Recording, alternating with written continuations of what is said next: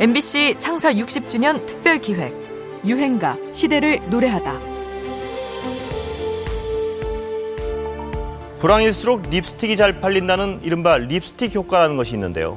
경기 침체 속에 화장품 시장은 호황을 누리고 있다고 합니다. 옷을 안 사거나 가방을 안 사거나 하는 경우는 있어도 화장품을 줄이거나 그런 건 없어요. 조그만하게 립스틱이 작은 가, 적은 가격이지만 그것을 통해서 어, 사람들의 시선을 끌 수 있다는 측면에서 보면 립스틱 효과가 나타난다고 볼 수 있습니다. 2009년 미국발 금융위기 여파로 경제가 어려웠던 시기 여지없이 등장한 립스틱 효과 관련 뉴스입니다.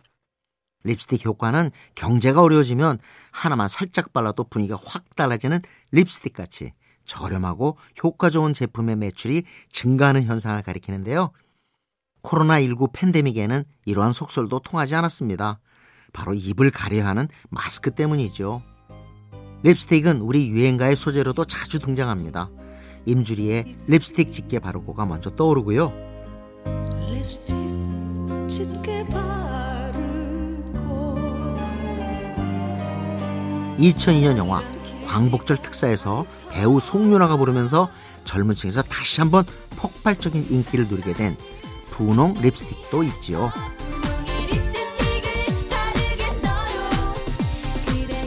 이 노래는 원래 1988년 강혜리자의 노래입니다. 주말 또 하나의 즐거움 토요일 토요일은 즐거움 시청자가 뽑은 최신 인기 가요 18 강혜리자 양입니다. 그는 엄마, 아빠, 그리고 육남 일녀 이렇게 실제 대가족으로 구성된 그룹. 작은 별 가족의 여섯째이자 유일한 딸이었죠. 이들 가족의 막내 아들 강인봉은 현재 자전거 탄 풍경의 리더입니다. 첫사랑의 설렘이 가득한 분홍 립스틱은 이웃집 소녀같이 친근해 보이는 강혜리자의 이미지와 잘 어울렸습니다.